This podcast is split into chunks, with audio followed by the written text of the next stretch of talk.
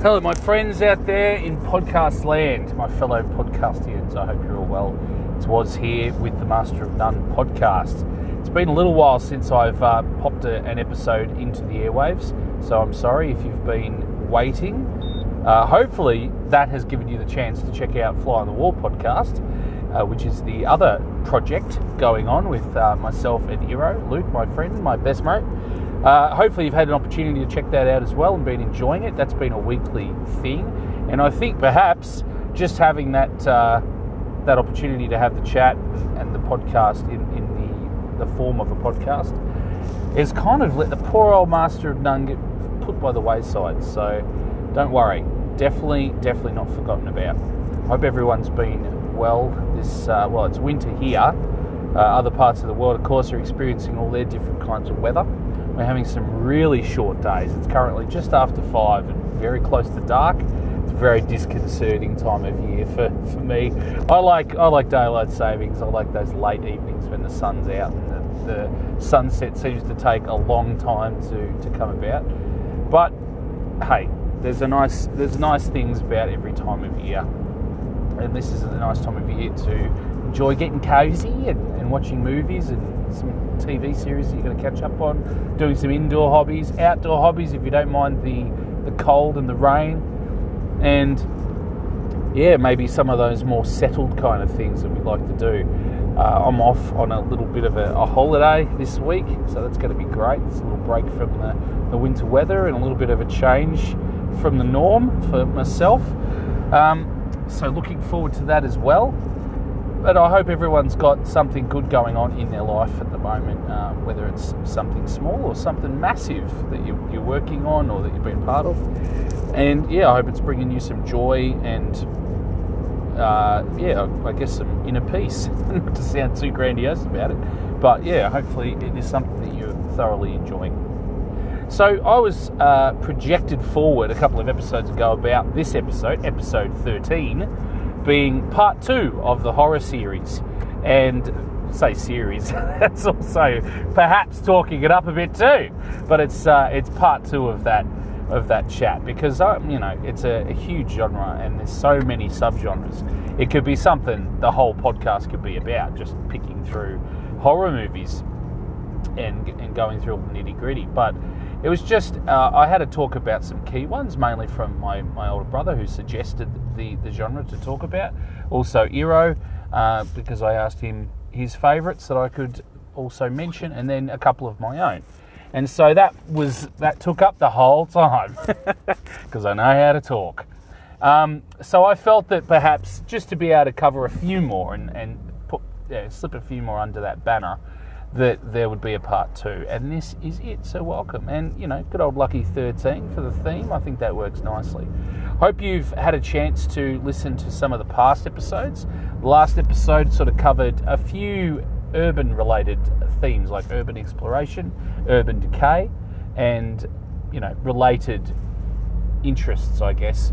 Uh, parkour, which was a free running at the time, I couldn't couldn't think of the uh, the proper term for it. So parkour, of course, uh, is the term, and of course, Dero Dero picked me up on that, and I appreciated it. So yeah, parkour. My brain doesn't work at the best of times, but it seems that when I'm doing the podcast, I I forget all of those key key terms, key words and some of the, the actual things that I was going to mention. So bear with me, you know, I'll get there in the end. So today I was thinking about, and this is something I probably got a little bit caught up on as well. I had done a couple of kind of takes, if you will, of this of this particular episode, and had a bit of a hard time getting to keep it and then upload it. So it's been something perhaps that's held me back from getting this second instalment done, and I needed to give myself a kick in the pants to uh, make sure that it was going to be something that could happen. Excuse me, I just had to toot my horn at someone who hadn't noticed the lights. Here we go. And yeah, so it was something that I guess I, I have talked through it a couple of times, and it's given me a chance to reflect on the movies that I did mention, and also I guess have a bit of a think about uh, why I brought those particular movies up, and a little bit about what they mean to me and perhaps even reflect on how many horrors I have actually, in fact, seen. I feel like I'm a fan of horrors, but I also don't feel like I've devoured, uh, you know, tens and tens, dozens and dozens of horror movies. I think there was probably a period in my in my twenties, perhaps my early and mid thirties, where that's where I really did enjoy the horror genre. It was nothing I was really into heavily when I was a teenager. I was very much into I like historical stuff, I like fantasy stuff, I like sci-fi particularly. Um, but horror was probably not something I really uh, chose to watch a lot of. Something that really came up more as an adult. And yeah, so I, I never really saw some of those classic, uh, what you would say is a classic slasher movie from the 80s and uh, even into the 90s. You've got the Scream and you, you, the Scream series, and you go all the way back to Halloween, Friday the 13th, uh, Nightmare on Elm Street, the all of the the the zombie series by George A. Romero, which is like Night of the Living Dead, and then Day of the Dead, Dawn of the Dead. Then of course Land of the Dead, which came out really well, still about 15 years ago now, but uh, a late instalment to that series. And I've never really seen many of them. I think I've perhaps seen the original Halloween.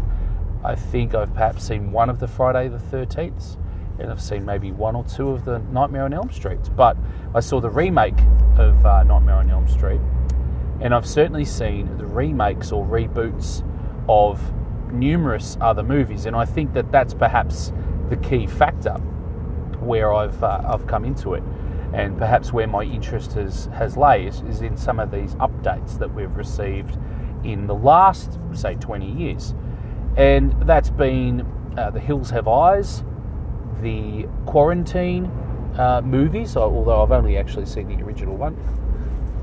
Uh, there's a movie called Martyrs, which is a French movie. Now, I don't think that's a remake, but that's one that I'm, I'm going to talk about. Also, the Dawn of the Dead remake from 2004, which was uh, Eli Roth. That was something that put him on the map. Th- uh, not Eli Roth, was it? Zack Snyder. What am I talking about? Eli Roth did the uh, now I can't think of the the name of the series. Hostel. He did the Hostel one. That's right. So I was I was thinking back. Please bear with me. we'll get there in the end. You can congratulate me at the end for getting through it. So there's some of the movies that I was going to f- sort of focus on and feature tonight because I feel that's where I had my horror kind of renaissance, if you like, where I really started to see a lot more and, and enjoy them a lot more. Maybe because that was just a, the ripe time to enjoy them, and something about the remakes kind of captured something at that point, my age, perhaps what I wanted to see, the kind of tone that they were able to to evoke. So we'll start with Dawn of the Dead, and that's probably one that was fairly early on in the piece, and that's one that I saw uh, several times at the at the cinema, which is rare for me as well. Uh, Event Horizon was something in the late '90s where you could say that was a great crossover um, for for sci-fi and horror.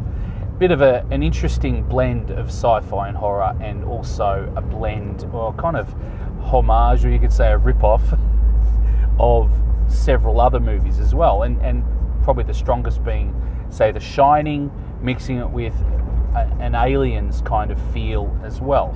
And that was probably right at the start, so I might come back to Dawn of the Dead. So, uh, the late 90s, there was Event Horizon, and that had Laurence Fishburne starring. I think there was also Sean Pertwee, that's Jon Pertwee's son, one of the Doctor Who's, and a couple of other I wouldn't say they were big. No, Sam Neill, of course. And then there were some other stars, which are actually fairly recognisable um, by today's standards. Looking back at some of the police procedural shows and things that are on TV, their, their faces pop up often. I just can't think of their names at this point. But um, it was a bit of a it was a middle of the road kind of budget movie and it was by I'm fairly sure the same director of uh, Resident Evil, and he sort of became you know the the main helmer of all the Resident Evil movies, and that's kind of what he's known for. Was it the Underworld movies? Here we go. This is the realm of confusion that I that I live in.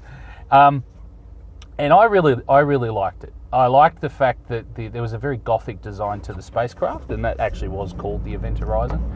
There is uh, a mission, basically. They've got a distress signal sent from a ship that was, uh, its purpose was to explore the far reaches of the universe using technology that they'd, that the Sam Neill character had devised, which effectively created a small black hole. Pardon me. Small black hole that created a, a, loophole in space and time so they could instantaneously transport the themselves and the ship from one side of the universe to the other.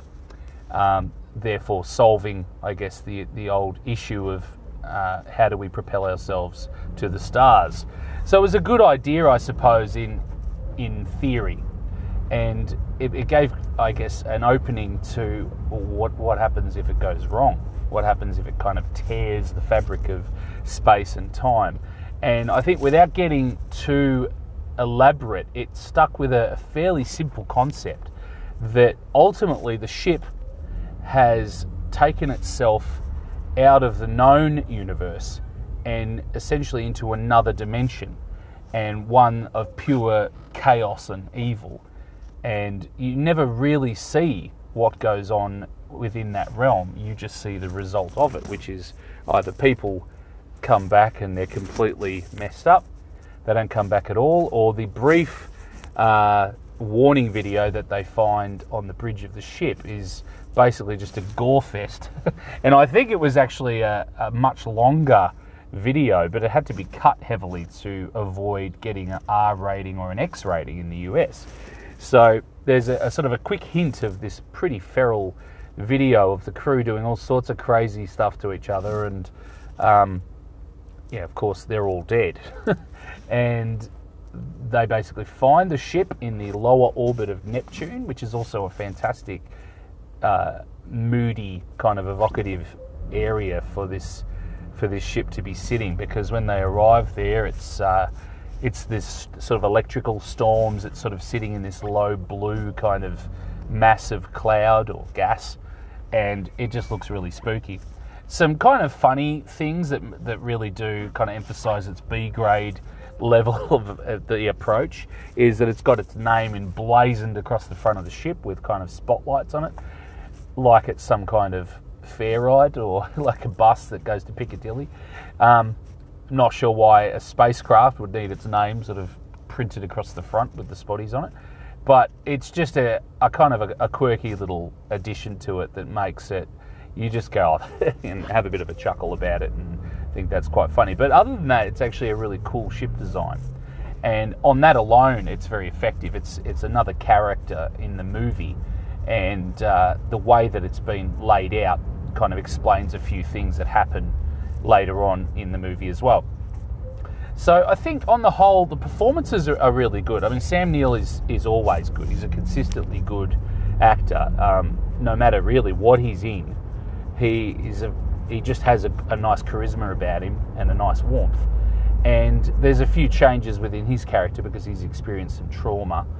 So the ship, or the the entity that has taken the ship, uh, brings back these feelings, memories, and dreams within each of the crew members, and you sort of experience it from their point of view when they're alone, or uh, I guess other things are going on, and they've all experienced some kind of trauma or um, loss in their life, and it's sort of revealed to them in through these visions, and they're quite excuse me, they're quite scary as well. So it's it's really it's quite a spooky film. It kind of gets into your uh, into your psyche a little bit, and I remember being quite uh, kind of nervous coming out of the, the movies and feeling a little bit jumpy. Uh, I was probably about 19, 20, and maybe I was at that age where I was very susceptible to it. But look, it was a very effective movie. Went and saw that I think three times at the movies, and each time it was as effective.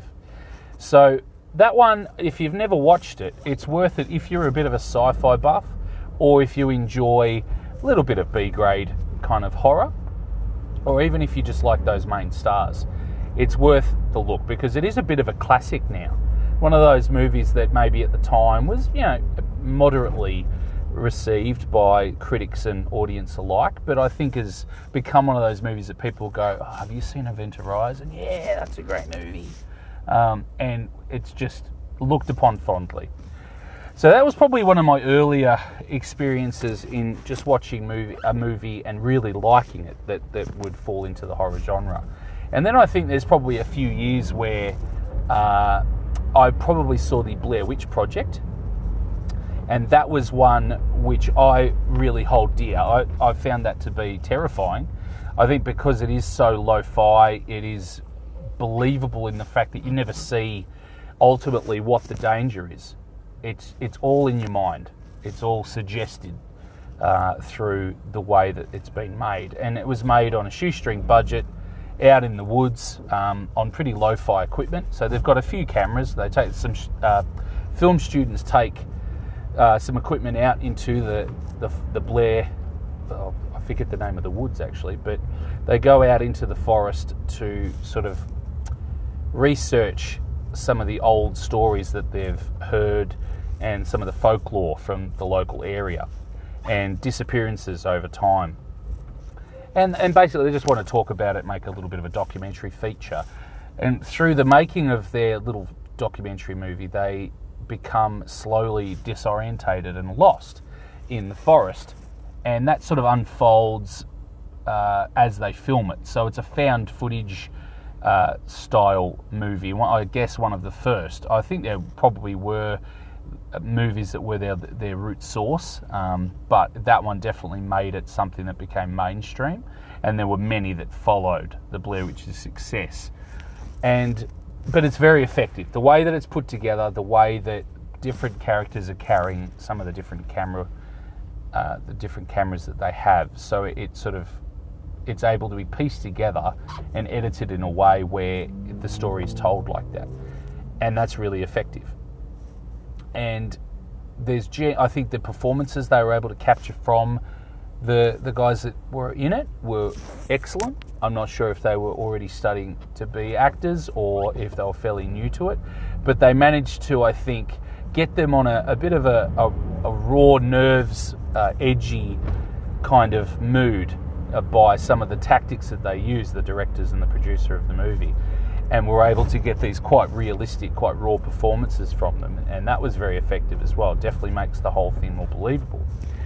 So basically, the mysterious things start to happen, and through some of the threads that you've heard uh, about the you know the rumors and the mythology behind the Blair Witch, they start to, you, of course, assume that it's something to do with the witch. There are little cans of stones that they find. There are these stick uh, kind of figures, puppets hanging from trees in the woods. It's all very spooky. It seems very ritualistic, and you start to wonder what the hell is going on and, and what's going to happen to them. Because the, the more that they get lost, they start to really start, you know, freak out, get a little despondent, but also freak out. And the night times are the worst, where there's just so many question marks on what's out in the woods, what's around us, what's watching us. And that's one where the end, I won't actually mention it because I think that it was a really effective moment.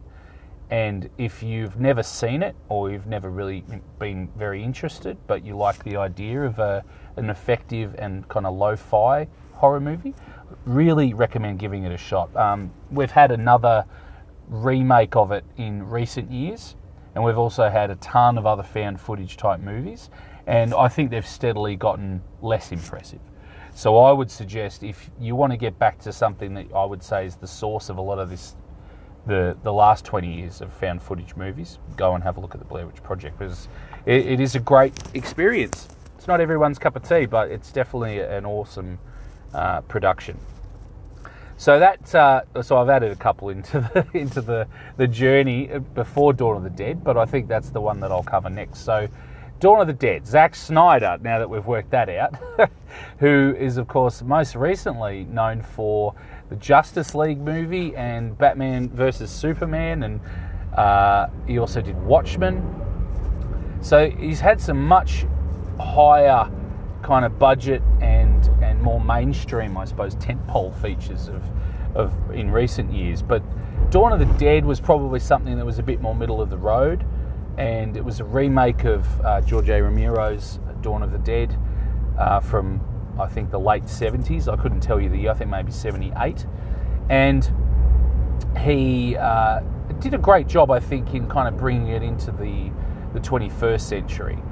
It it starts off with a bang, but it's also the way that the the start scene and the end scene uh, are cut together and edited. They've, they've got a great song in the background. The the start has a Johnny Cash song, and it's just interspersed with news reports and sort of the, the general feeling of disquiet that you can see where people don't understand what this is. It's basically a, a zombie uh, outbreak, and regular life very, very quickly turns to crap. Uh, the the main character is a nurse uh, who is working, I think, in the emergency ward at one of the. Well, it's a fairly small town kind of hospital, and it starts off fairly normally, but you see someone coming in with bite wounds, so you of course go ah, and then there's there's a lot of moments where you're not sure what's happening, and then they might be like false jump scares just to keep you on the edge of your seat, but once it takes off, it's it's pretty much straight away because the zombies, and this is to differ from, I guess, what many people would see as the classic zombie, which kind of walks very slowly. And the, the dangerous part of them is that they walk en masse. So you really just have to avoid getting in the way of a, a, huge horde of zombies. But the, the, the zombies in Dawn of the Dead run, and they run at flat knacker as they say.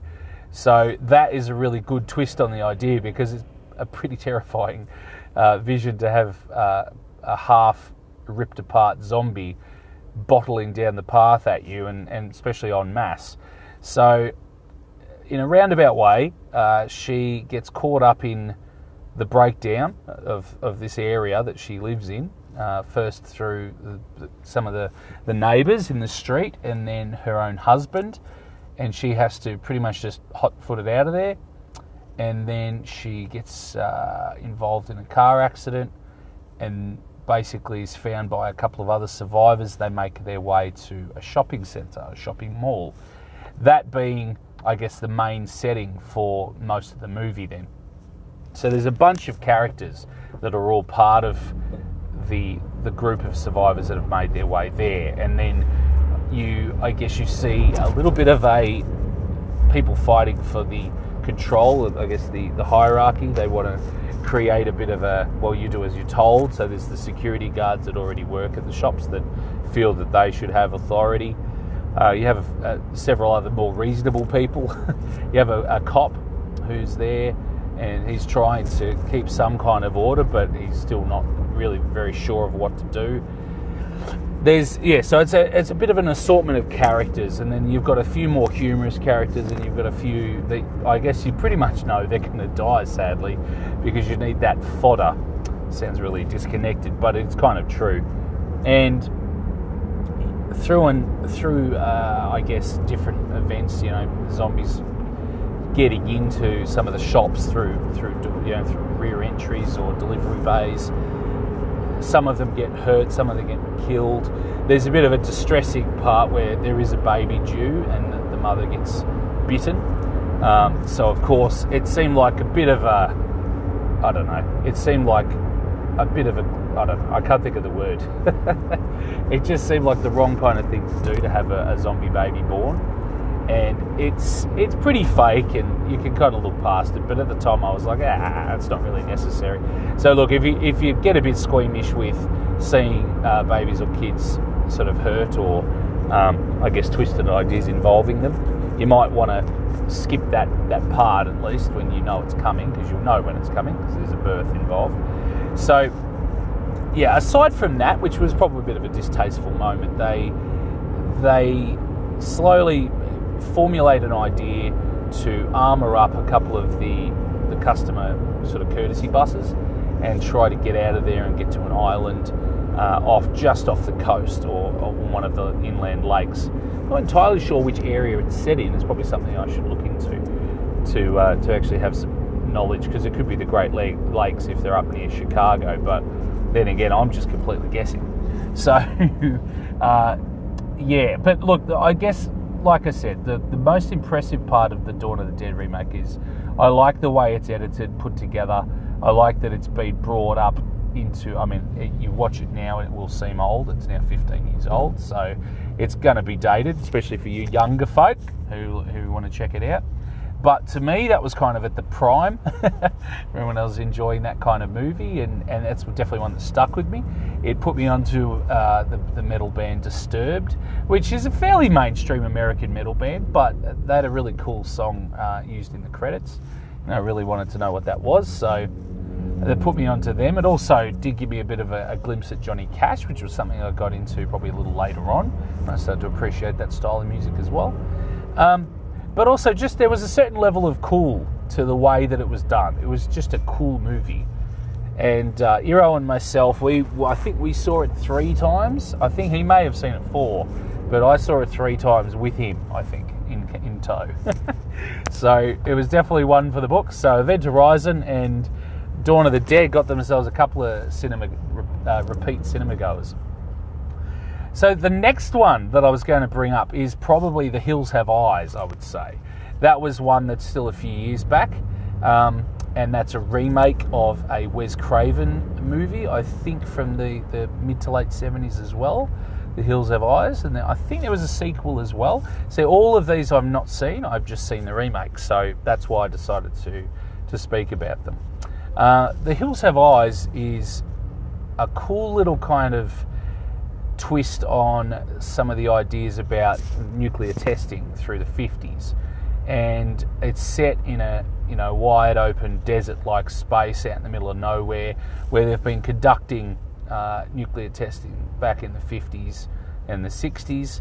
People who have refused to leave where they were living have been affected by radiation, and so you've got some mutated uh, people, kind of scavenger type people living in the foothills and in caves throughout these areas. And then, as it turns out, also living in the uh, model town. And they often build a replica town in the middle of these test sites to assess the damage that they can wrought with these with these weapons. So it turns out some of the the mutants uh, are living in the town as well, and it's it's all very kind of twisted, very warped idea.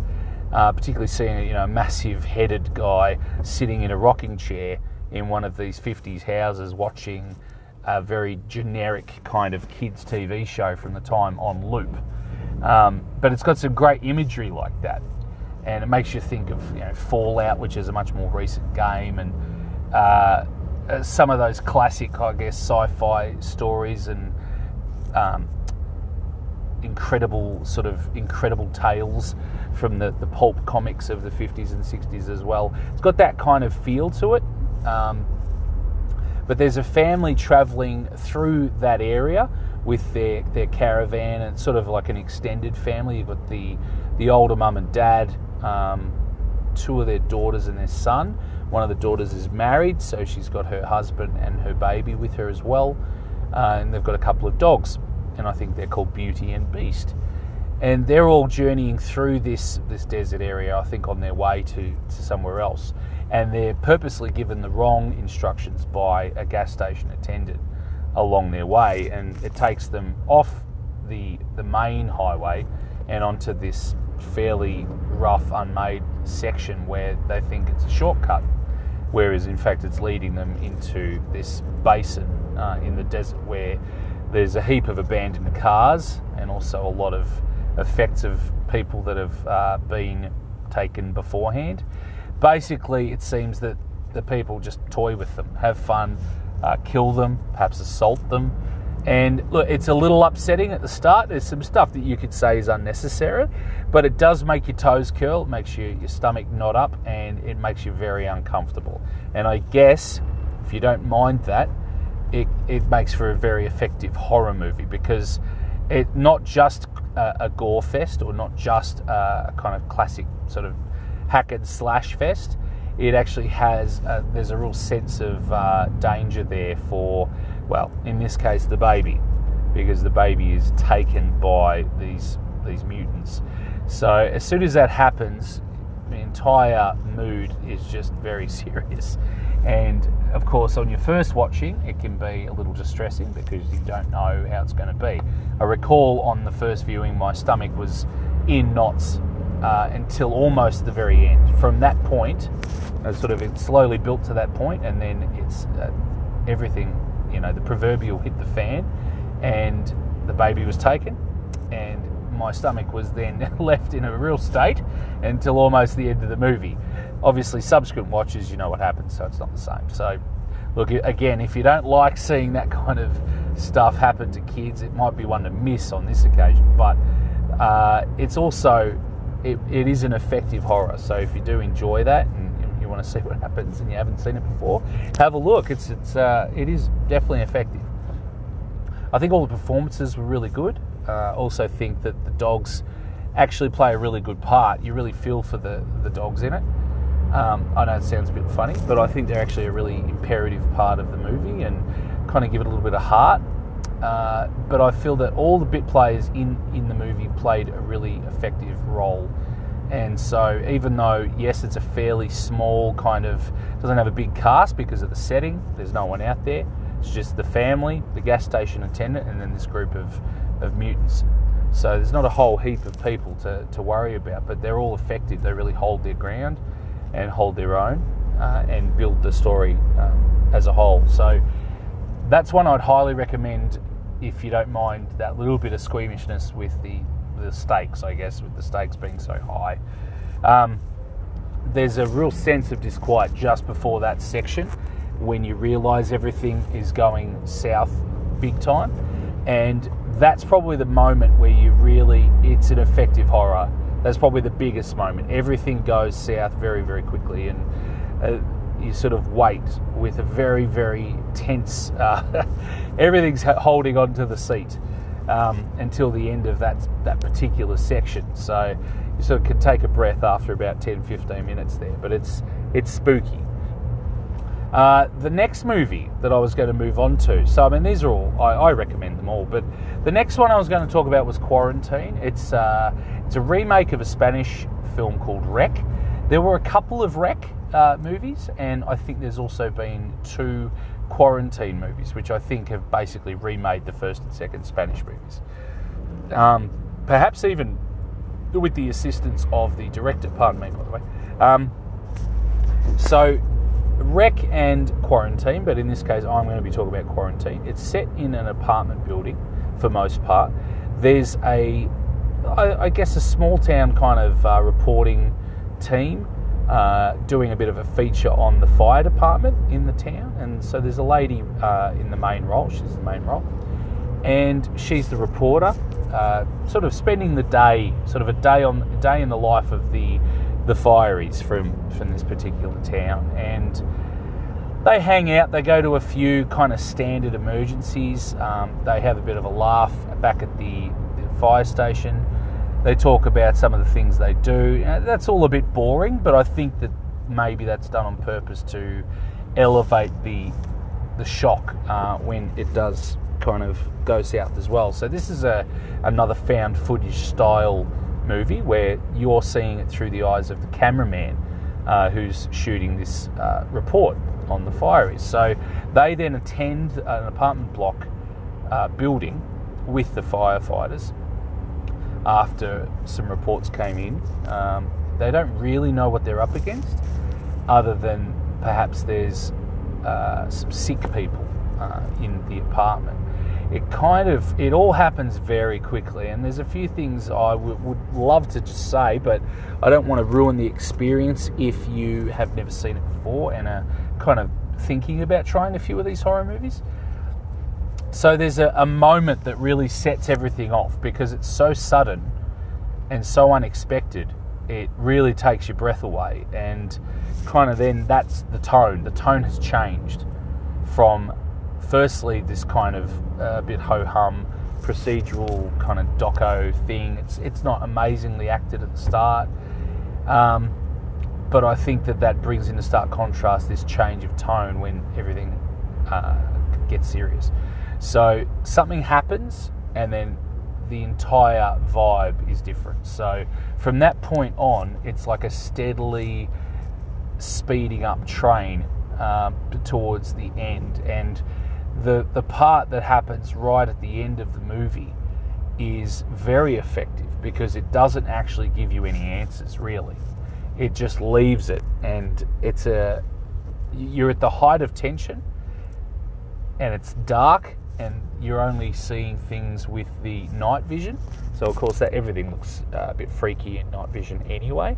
So you see a hint of something going on at the very top level of the apartments, uh, but you don't ever actually get a real full detailed explanation of of what's happened. And I think that adds to the sense of like, oh, what the hell has just happened here. It was actually really effective. I went and saw that with uh, with my partner on its release date, I think, and it happened to be her birthday. So we talked about it and said, "Yep, let's go and see that." And it was that was fantastic. We had a great time, obviously holding hands the entire time, so it was a good excuse. But that uh, that was really good. We I don't think we were really driven to see the second one. Uh, sequels have that habit of sometimes being a little underwhelming, and it's it's awful when you wreck the original experience. Um, just to quickly go off topic for a moment, Taken is definitely one of those examples where the first one is almost a, a, almost a flawless action movie.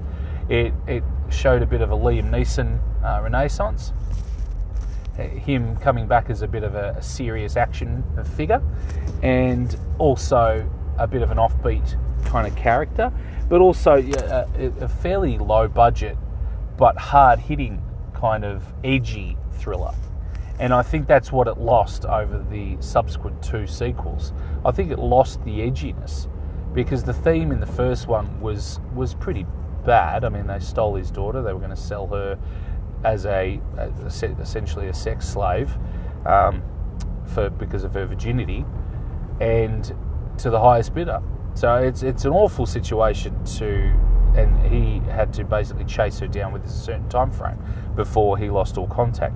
So the stakes are immensely high, and I guess it was always going to be hard to follow it up.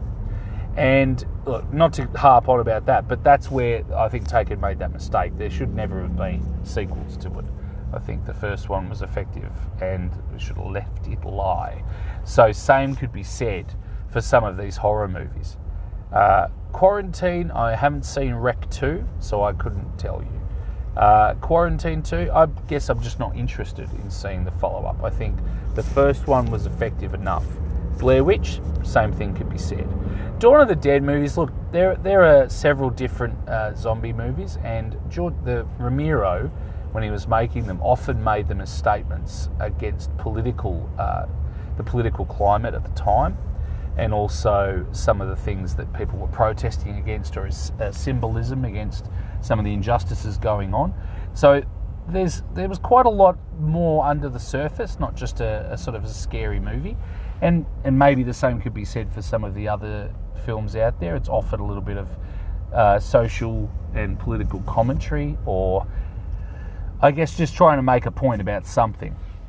Uh, but it's not so clear in some either. So I, I, guess to get back to my point, without just being too blasé, uh, some of these movies are definitely better as a standalone experience. So I think Quarantine is one of those. I think Blair Witch is definitely one of those. Uh, Dawn of the Dead, like I said, that that's a series, and I think that's the way it, it works. That's fine. The Thing, I think that that was better standalone. They did remake it uh, I enjoyed the remake. It was like a it was like a reboot, but also a prequel uh, because it did tell the events that happen kind of immediately before the original the thing, and it gives you that perspective. But because the tone and even some of the characters are so similar to the original, you can't help but feel that it's essentially a remake as well. So it just gives them the opportunity to explore the same creature, almost the same setting, with a group of people that not mimic, but there are some key ones that are mimicking the original. I really liked it still. Um, Joel Edgerton was kind of like the Kurt Russell character, so to speak. Uh, th- there was a, a, female lead. Unfortunately, I can never remember the names of these lovely people when it comes to the crunch. But she has been in several. She's a bit of a scream queen of, of late. I think her name is Mary. I just can't think of her surname. She's been in Scott Pilgrim versus the World. She was in The Thing. I think she was in several other horrors. She was also in uh, Fargo and was Ewan McGregor's, uh, or one of the twins that Ewan McGregor plays, the love interest, I think, of his character. And of course, the person he started seeing when he wasn't with his wife. So I just can't think of her surname. So she's in it. She actually does play a great role. She does a good job. Uh, there's some great other actors in there as well that, that make a, a big sort of difference to the whole piece. It's anchored in really well. Um, but it, it's sort of, it's almost unnecessary. So I go back to saying I was more than happy with the thing. Same with Event Horizon. We certainly didn't need a number two, and I'm relieved they didn't make one. Uh, so some of these horror movies just work well. I think perhaps in the case of say the the, the Nightmare on Elm Streets, um, Friday the Thirteenth, and Halloween, sequels can work there because they often are kind of beyond getting killed, or something very simple brings them back, and that's why they've been able to make eight sequels.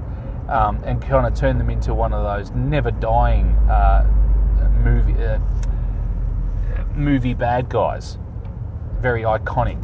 You know, they've, they've sort of stuck in the, the audience psyche and become very iconic. So Jason Voorhees and Mike Myers and um, Freddy, of course, are all Freddy Krueger. That's it. Uh, are all part of you know the the modern kind of horror movie psyche that we have.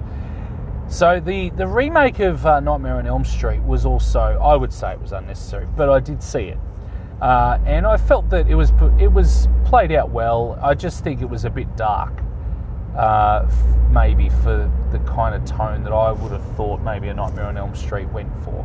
I, I thought it kind of goes for a little bit more of a black comedy, dark comedy kind of feel sometimes.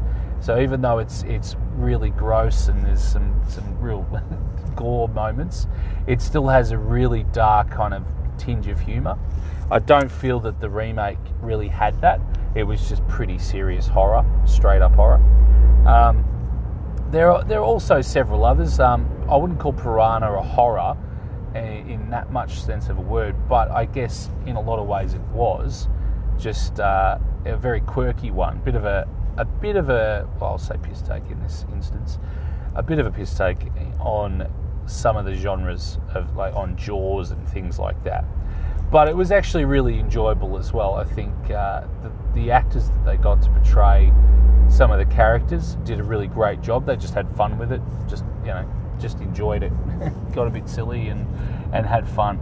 So that's another one. I didn't see Piranha 3 Double D. You get that? Um, I saw Piranha 3D. So I would definitely start with that one and end with that one. It's another one that didn't need a remake. So they that's a whole bunch of different horrors from that era. I already spoke about my particular favourites, and they probably still stand up there as my favourites. They continue to to make remakes of a lot of them, and and whether or not I'll jump in and have a look at any of them, I I'm not sure. I've sort of haven't watched as many horrors in the last few years. Probably the couple that I've seen that uh, still stand out as being effective as well was uh, one called Mama, which was uh, a tale of a couple of children that end up being, I think the mother dies and they're left to sort of fend for themselves in a house that's sort of out on the uh, out in the middle of the forest and they mysteriously have been looked after for quite a long time too by something. And eventually, the uncle and his girlfriend get custody of the girls. Uh, but when you first are introduced to them, they're very, very scary little characters. They they run around and leap all over the furniture and everything because they've essentially re- regressed a little bit into animal-like behaviour. They're very dirty. They're all blackened, so they look quite scary but it's clear that they're not malnourished by too much and they're emotionally not too uh, damaged either. So it becomes obvious that something has been responsible for their care while they've been living in this house in the middle of nowhere. With no one knowing what had happened to their mum. So it's a bit of a, a disconcerting start, anyway. Just I guess imagining that setting. It turns out that there's an entity, some sort of uh, supernatural entity, that they call Mama, that that floats around, is fiercely jealous of the the care that the uncle and the girlfriend now have of the girls, and essentially wants them back. And so there's some great creep out moments there because, yes, it's supernatural and not everybody gets into that idea. Um, it can be easily written off. But if it's done well, it can be a really effective thriller, and, and there's definitely some great scare moments in it. And I think even just the performance of the, the children at the start are enough to kind of set you off balance a little bit. And so that makes the the way that the, the mama character is used more effective. And so that, that was definitely very enjoyable. There was also Lights Out. Lights Out is uh, is pretty recent, fairly recent, last few years, where it is that very simple idea that is also a great idea. Where when the lights are out, this thing can get you. Lights are on, they're not there lights are off, all of a sudden it's gotten closer. It's, it's a very effective and very simple kind of trick to use. And even in the preview, they're able to show you very easily what happens by just having a quick section there where you can see the shadow over in a doorway. They turn the light on, there's nothing there. They turn the light off, the shadow's about halfway across the room. Turn the light on, not there. Turn the light off again, it's right there in front of the face and, and it scares the crap out of you. Um, now, I can't remember the plot line, which is not going to help anybody else. But all I can say is that I'd highly recommend it because it was an enjoyable movie. It had an effective little plot device, and it was it was an effective horror without being one of those ones where you walk away feeling permanently freaked out. It uh, there was a funny incident when we were watching it at home where unfortunately my daughter was in another room and the lights actually went out during the movie. And it was just one of those power dips where everything goes off for you know, a split second. But she already knew, she wasn't watching the movie, but she knew what we were watching and the concept and the lights out title. And then all of a sudden, lights are out, came back on. And of course, it scared the absolute crap out of her and so it wasn't a great moment, and it made made things a little bit harder to move on, and, and you know not want to put that movie back on for the time being. But yeah, I mean it's it's certainly that concept. It just shows you how effective the concept is. In the moment, it was very effective. So that's also one I'd highly recommend. Um, so probably the last one that I was going to talk about uh, at this stage was the Martyrs movie. There was a French wave of new horror that started to come about again in the, the mid to late, I guess you'd just call them the noughties, um, and then perhaps in the early 2010s, where they were either remaking or they were doing some ultra low budget but extremely effective and extremely gory, dark kind of French horror movies. And they received uh, mixed receptions, but they were always very, very intense. Um, there were rape revenge movies. There were. Um, this one is a bit hard to, to kind of focus on martyrs. To, it's hard to say what it is. It started, and I think the shift into there's a shift in tone at a stage in the movie that really becomes something other than a horror. It's a horrific movie at that stage, and it's extremely disturbing but it ceases to be the same kind of horror. It becomes something else, a sort of psychologically damaging, um, I don't know, where you feel like you shouldn't be watching it anymore. Uh, there was another movie which I'll mention after that, that that also made me feel the same way, and I wouldn't have said that was a horror either. So, so Martyrs. Uh, now I've got to try and remember the plot line in that. This is where a little bit of research beforehand will go a long way, but look, you know, here I am. I'm doing episode 13 finally. I'm just going to keep winging it. So, Martyrs is a, a, French horror movie. It's part of this new wave. It, I, I think, it deals with uh, a family, and it sort of shows a bit of a a scene of this family, and they they seem to be very normal. They're going about their their day to day. They're having breakfast together. There's like two kids uh, and the parents. They're teenage kids and the parents. They get along really well. They're having a laugh. It's a nice sort of middle class house. Everything seems really really normal. Uh, and then all of a sudden, everything goes bad, and a, strange woman who's frantic and hysterical kills all of them. Uh, and of course, you're thinking she's just a psycho or she's the the bad guy, uh, so to speak. And then it slowly starts to reveal that all is not what it seemed from that first sort of scene, that first uh, group of scenes. She's clearly suffered at the hands of at least one or a couple of, of that family, perhaps the parents. Um, and she has come back to exact revenge on them. And it slowly works its way because it starts off where she's basically uh, taken in and there's some recovery needed, but she keeps having visions of these really scary uh, creatures. And you're not entirely sure what's going on. There's just a really scary creature that keeps kind of haunting her uh, at night in her room when she's trying to lie there and get some sleep it's just everywhere. She has dreams about this other one that's got like a, a metal kind of plate and rim all riveted into her head, and the the cut the, the way that they use uh, the gore in it is extremely toe curlingly intense, and. Uh, it's something. It's definitely not for the squeamish and faint of heart. It's it's one that really takes a strong constitution, I think. So this one's for the hardcore horror freaks out there who like a bit of intensity. So th- through the, the course of the movie, it changes shape from first of all this revenge movie to kind of like a, a, bit more of a haunting movie. It had some similarities to Mama in that respect. The the the figure, the scary figure that's running around the room and, and freaking the crap out of everybody. Um, and then it changed shape again, where there's another character that suddenly sort of becomes the main character.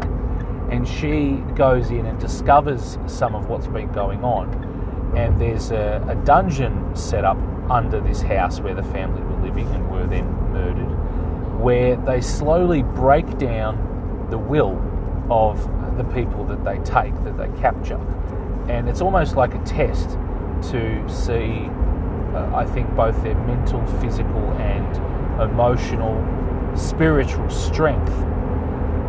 And it's so methodically done, it, really starts to become hard watching. And, and without going into too much detail, there's there's pretty much daily beatings. There's not a lot to eat, uh, and there's not a lot explained. It just is relentless for quite a while and you're starting to think, well, what is the point? I don't understand the point of where this is going.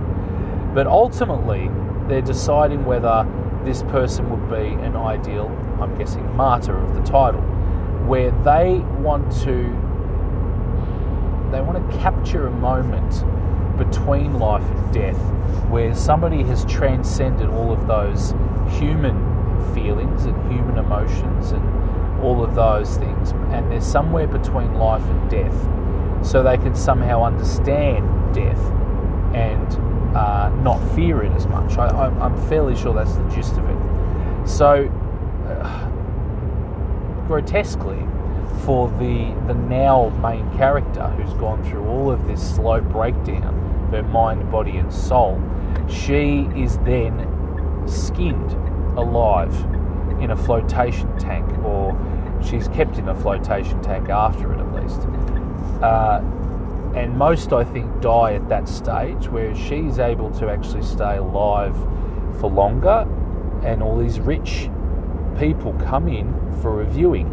Now, a lot of them are, are older, and so that gives that explanation to why they're there. And this, it's got like a secret organisation where, so at the start, you're thinking it's some really sick sort of mass murderer or uh, kind of like a sexual cult or something, where I think it's actually this organisation where they are trying, they feel like it's a justified science in trying to reach this point of like ascendancy just before death, and they uh, want to study that look on her face as she's put up uh, as an offering, I guess, and to watch her experience, to try and, engage her experience as she slowly passes on. And it's a horrendously disturbing moment to think someone a thought of it as a concept and b even was able to execute it and get the funding for it. It's it really is very disturbing. But i have to say it's also extremely well done. So i can see why this french horror resurgency got traction in the first place because there seemed to be a lot more class a lot more quality to it and what they were putting out than perhaps a lot of other studios, a lot of other countries. So ultimately, I would say I respect the movie for what it achieved. I can't say I liked it because there was nothing to like or enjoy about it. It was it was horrific. Uh, then referring to the other movie that I would say is not a straight up horror, but it evoked the same feeling where you, you just don't feel like you should be watching anymore you just think, well, should I really be watching this? It's not giving me any feeling of appreciation. It's certainly not something I'm enjoying, and I'm kind of losing interest in the story. And that was this. Uh, it was called Snowtown, and it's an Australian movie based on the events that happened over in South Australia uh, back in the 90s, I think. With the uh, bodies in the barrel sort of uh, mysteries, and they did end up convicting uh, several people over them. But the way that they created this movie was was deeply unsettling. I think the guy who played the main character, the I guess the stepfather that comes into the the situation into the household, he plays a fantastic part because part of him is is a really nice guy, a really friendly Aussie bloke who just likes a beer and a barbecue. Uh, there's this other persona you start to see in the way that he uses his his body language, but also his eyes the way he holds himself, where you think, I think this guy's a mess. I think he's unhinged, and I'm not quite sure where this is going to go. Um, and through, a, I guess, a mixture of events, but also just a very clearly a psychopath. Um, there's one part in it where he has his crony. I can only think of that as a word because the guy doesn't really ever say anything. He just seems like he perhaps has a very low IQ and is very easily influenced and just does as he's told. Uh, he is strangling uh, one of the, I guess we'd say, one of his stepsons um, uh, slowly to death. And he's caked in blood because he's been beaten into within an inch of his life.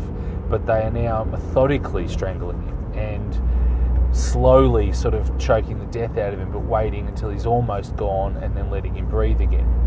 And that goes on and on and on and on, much longer than. I mean, you expect to see certain scenes, but th- this goes probably twice as long as you would hope, and twice as long as you think it should.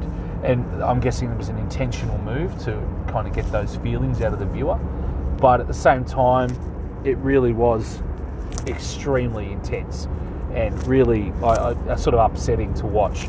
So uh, not one that I, I would highly recommend. I think as a in the art of filmmaking, definitely one to recommend just to have a watch. But once you get to that bit, I definitely skip over it unless you you've got a tough head for for that kind of stuff. So that's Snowtown. Now I think that brings us to the end of uh, horror part two and episode thirteen. It's been great catching up. Uh, this hasn't been quite as long as some of the others that I've done, but normally about an hour that I do. I am coming to the end of my recording time though. So it's been great catching up. Look, if you would like to send me anything, get in touch with me, Swamp Bastard Guitars on Instagram. Also, uh, the Master of None podcast at gmail.com. If you would like me to talk about anything particular, uh, give you my, my, thoughts on anything, uh, bring up a conversation point, anything at all. Tell me a story that I can relay to, to the listeners. Please feel free. I'd love to hear from you. Um, and yeah, I'm hoping to grow this. I think it's one of those ones where it's probably a very select group of people that would perhaps enjoy it, just listening to the one person talking. But look, if you've spent the time to listen to it and it gives you any sense of you know relaxation or interest or uh, enjoyment, I, I, think I might have said that. I'm not sure. Uh, I really appreciate it, and uh, I hope to join you very soon for episode 14. And I'll talk about what that's going to be on the day. All right, take care, everybody, and I'll talk to you soon. It was, and yeah, see you later. See ya. Bye.